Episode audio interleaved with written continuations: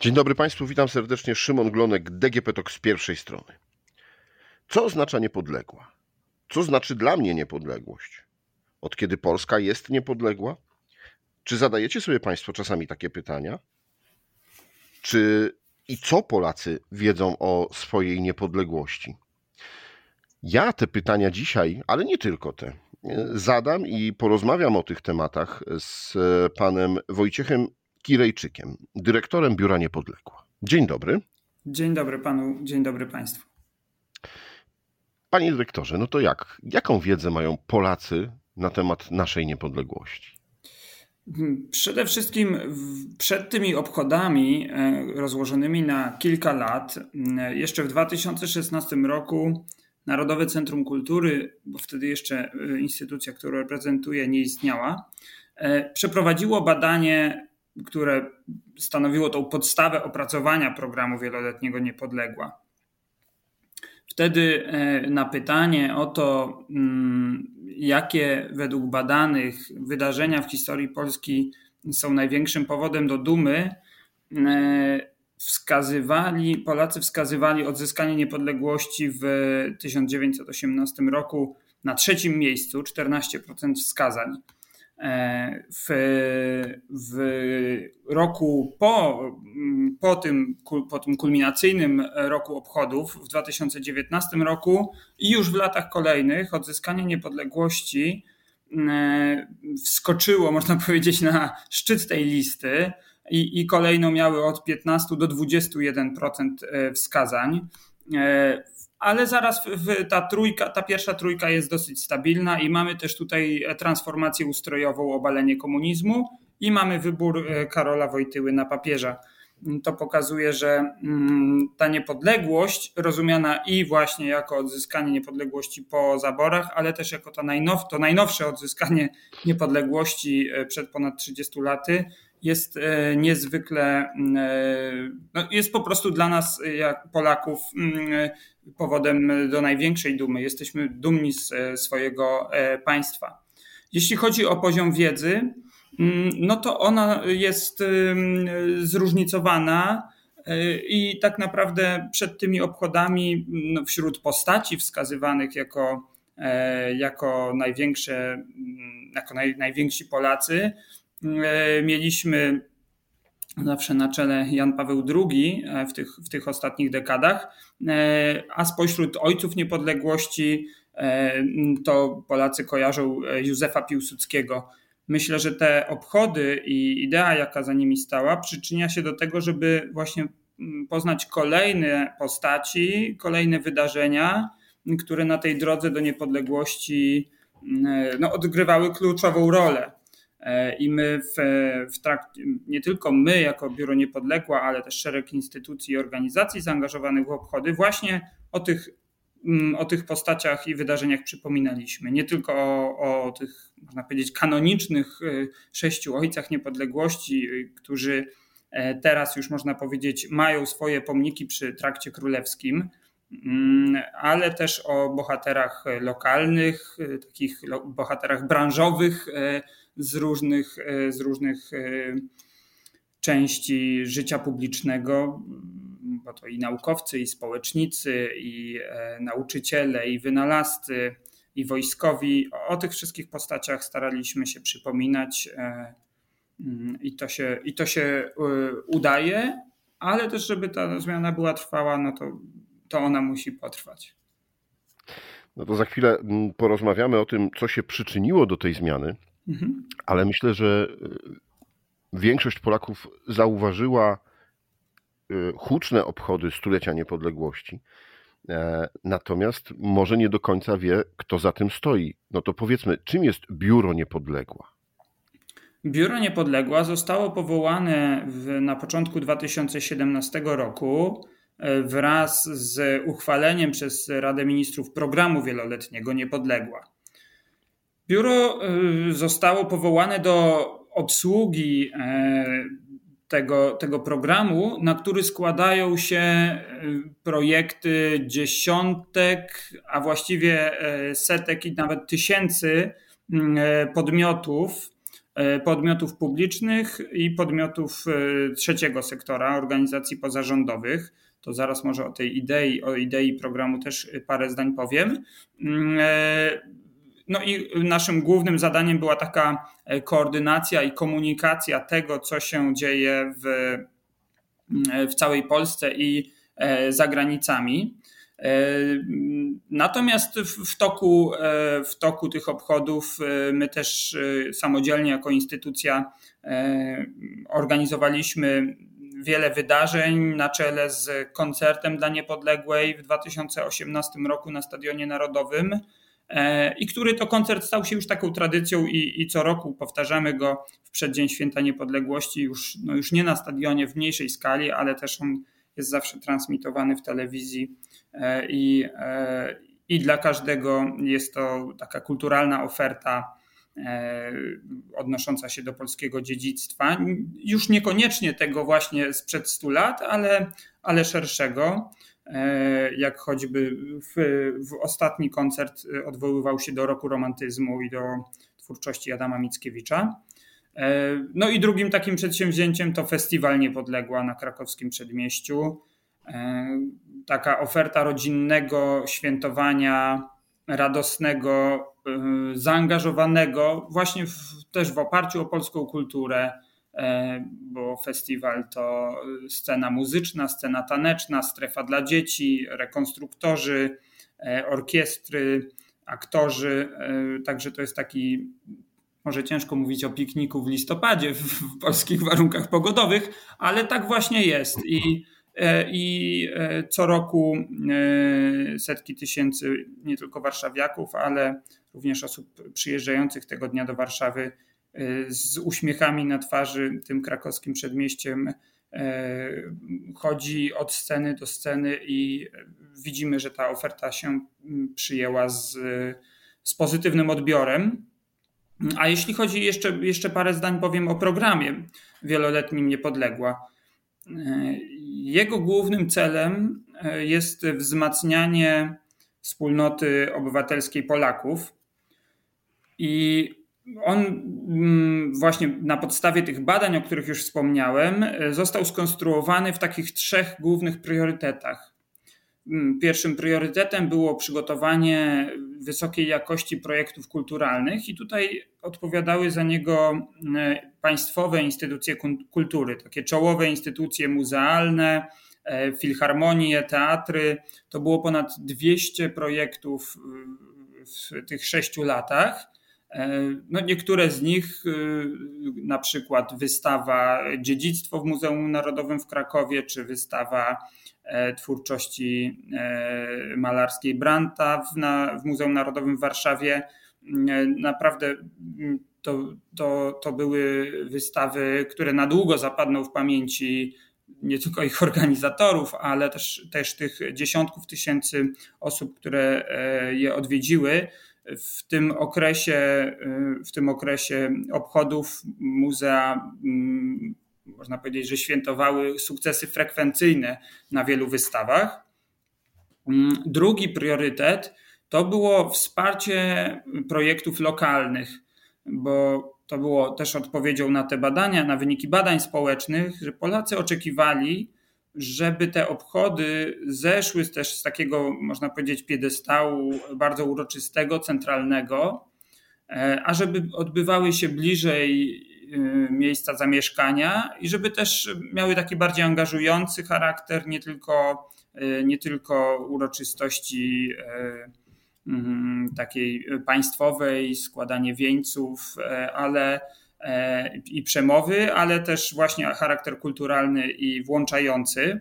I my jako, jako Biuro Niepodległa zarządzaliśmy programami dotacyjnymi dla samorządowych instytucji kultury, dla organizacji pozarządowych. E, w, czasie, w, tym, w te 6 lat dofinansowaliśmy ponad 1200 projektów, mm, a, a łącznie, e, łącznie kilkakrotnie więcej odbyło się pojedynczych wydarzeń, właśnie takich e, jak pokazy rekonstrukcyjne, jak pikniki, jak warsztaty, jak gry miejskie i terenowe, no w końcu jak koncerty, wystawy, organizowane oddolnie często w, w, w swojej treści odnoszące się do dziedzictwa lokalnego, do takich małych historii, czy rodzinnych, czy, czy miejscowych bohaterów. e, i wydarzeń, które były takimi cegiełkami, kamyczkami na tej polskiej drodze do niepodległości, a poprzez ich wpisanie w, w ogólnopolskie obchody, no właśnie można było podkreślić ich rolę tych tysięcy y, wydarzeń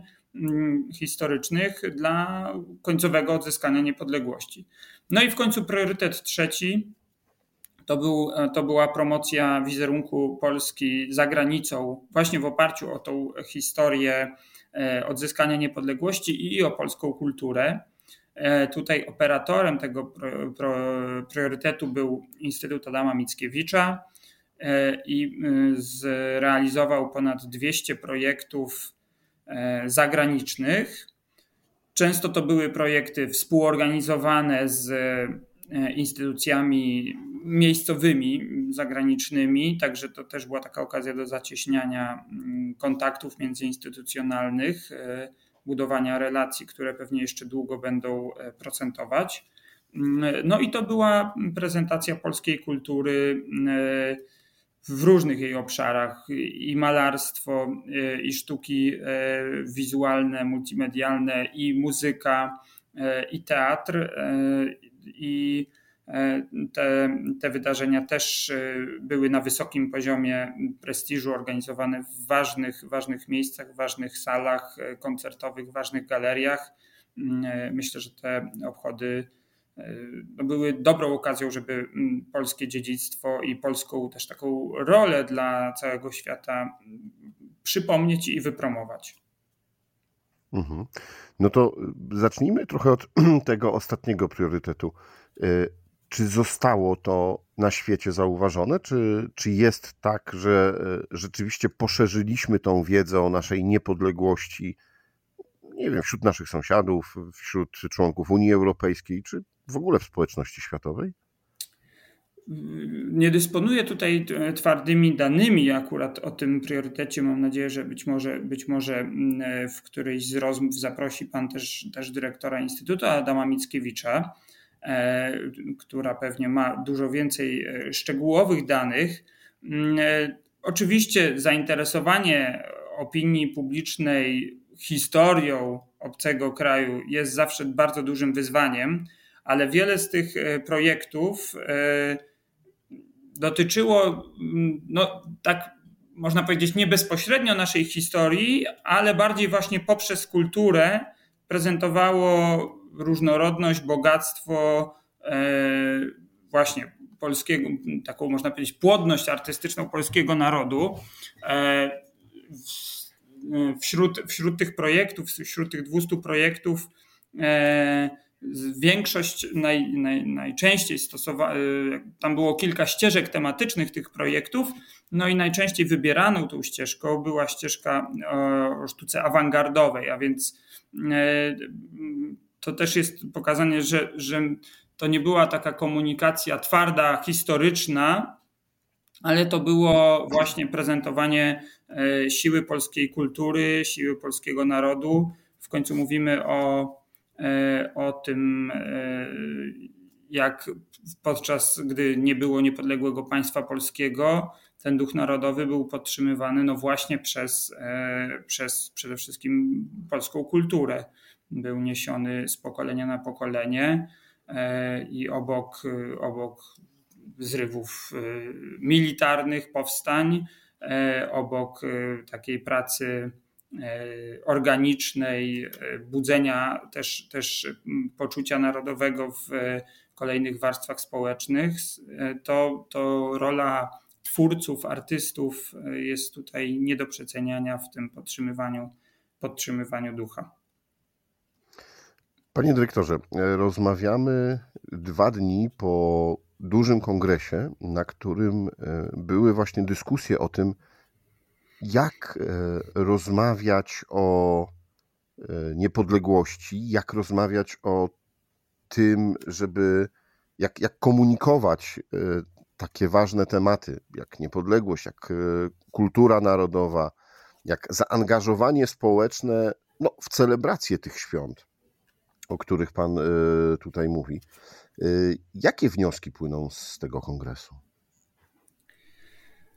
Przede wszystkim, mm, przede wszystkim ten kongres dał jednoznaczny wyraz temu, że e, wartości, które, e, które zostały w tym badaniu społecznym e, u jego początków określone jako fundamentalne dla naszej tożsamości narodowej, a, a, a są to wolność, solidarność, godność i poszanowanie praw człowieka Y, one są, mm, one zostały w tym okresie setnej rocznicy, świętowania setnej rocznicy odzyskania niepodległości, można powiedzieć, przez okoliczności, w jakich te obchody się odbywały. Mam na myśli też szczególnie te, te, te ostatnie 2-3 lata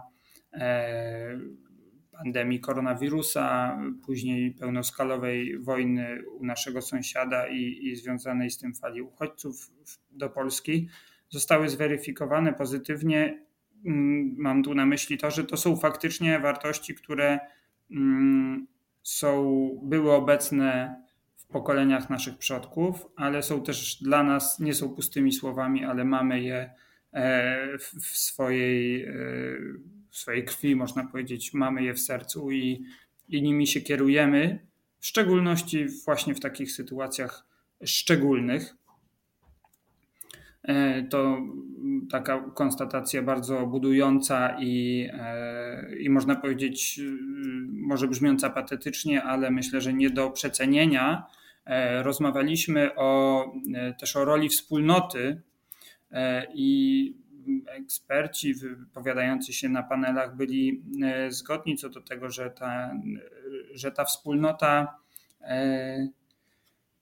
musi mieć pewną temperaturę, to znaczy ona nie może, ona nie może się opierać jedynie na jakimś wspólnym takim interesie bardzo, mm, bardzo przyziemnym, że, że tylko łączą nas jakieś wspólne interesy, to gospodarka, jakiś, jak, jakaś wyłącznie umowa społeczna, ale dotycząca powiedzmy teraźniejszości czy, czy, czy najbliższej przyszłości, ale że ta wspólnota, żeby przetrwać, musi mieć silne korzenie e, właśnie we, wspólnej, we wspólnych wartościach, we wspólnej tradycji, kulturze, historii. No a nasza wspólnota narodowa e, przed, trwa już od ponad tysiąca lat, także widać, że e, my te wartości mamy trwale wpisane w, nasze, w naszą tożsamość. Mhm. Jeśli chodzi o to, jak, jak opowiadać o, o, niepodległości, to tutaj przez te ostatnie lata y, też nabyliśmy wielu doświadczeń i my w szczególności w Biurze Niepodległa y, y, mówimy o niej poprzez pryzmat właśnie postaci, wydarzeń, które są bliskie, bliskie odbiorcom które dzięki temu, z którymi może się identyfikować i e, inspirować nimi. Mówimy nie tylko o wielkich ojcach niepodległości, nie tylko o tych, którzy, e, którzy o niepodległość walczyli z bronią w ręku, ale mówimy też o tym, jak e, ta, to, to niepodległe państwo po 1918 roku wymagało odbudowy E, I w tą odbudowę zaangażowani byli i urzędnicy, e, i e, organizatorzy oświaty, i właśnie naukowcy, i twórcy kultury. Także każdy z nas może w tych historiach znaleźć coś inspirującego dla siebie. Chciałem zapytać o jeszcze jedną rzecz, o takie mm, doświadczenie, które niewątpliwie w tym czasie, y, w tym czasie było Pana udziałem też. No bo mm, sam Pan powiedział, że zorganizowane było bardzo wiele różnych wydarzeń, mniejszych i większych, w różnych obszarach. I z takiej wysokiej kultury, e, i takich e, państwowych, ważnych, składanie wieńcy, upamiętnianie różnych osób, e, ale też jakieś wydarzenia sportowe, jakieś pikniki, no, w to było zaangażowanych wiele różnych instytucji. NGOsy, były zaangażowane samorządy. Jak wygląda taka nasza współpraca? Czy, czy potrafimy właśnie razem pracować dla zrobienia trochę kolokwialnie powiem, fajnego wydarzenia, które przyciągnie ludzi i pokaże, że ważna jest ta część artystyczna, ważna jest ta część historyczna, ale też przy tej okazji można się bawić, można się uśmiechnąć, można celebrować. Mm, tak, w czasie, w czasie tych obchodów łącznie y, zorganizowano ponad 11 tysięcy takich y, pojedynczych wydarzeń kulturalnych.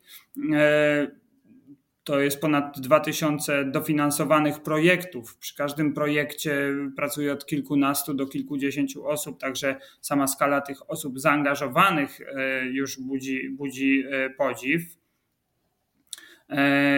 No bo wiadomo, że przy, przy organizacji, przygotowaniu przedsięwzięcia człowiek uczy się najwięcej i też te więzi międzyludzkie między, między osobami zaangażowanymi mm, najsilniej się e, budują, wzmacniają.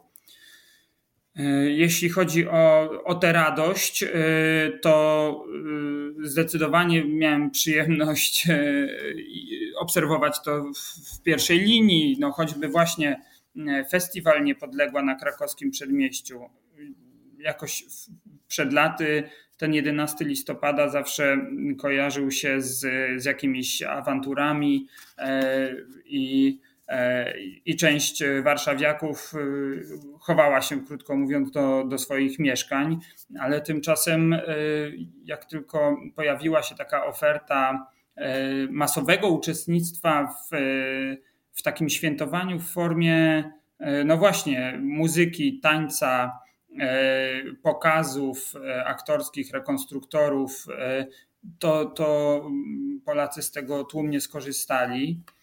I pamiętam ten pierwszy festiwal Niepodległa w 2018 roku, kiedy, kiedy szedłem krakowskim przedmieściem i widziałem te tysiące, tysiące osób, no naprawdę z wszystkich pokoleń. Wtedy wielu było również gości zagranicznych w Warszawie, którzy przyjechali E, zobaczyć, jak to będzie wyglądało. Wiele było też e, e, Polonii, która tego dnia chciała wrócić do Polski właśnie na te obchody. Pamiętam, bo rozmawiałem z, z kilkoma takimi osobami i było widać tę radość i, i na kolejnych edycjach tego wydarzenia, ale też wielu innych w całej Polsce widać, jak te obchody łączą Polaków. Mhm.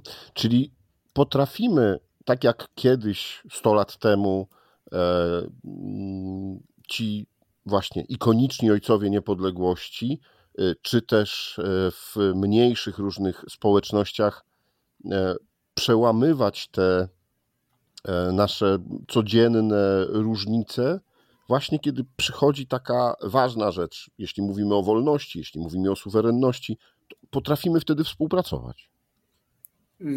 Zdecydowanie tak. Zdecydowanie tak. My też y, mm, Narodowe Centrum Kultury co roku prowadzi takie badania mm, właśnie dotyczące e, form świętowania, podejścia Polaków do, do świętowania nie tylko 11 listopada, ale też innych e, uroczystości e, świąt państwowych.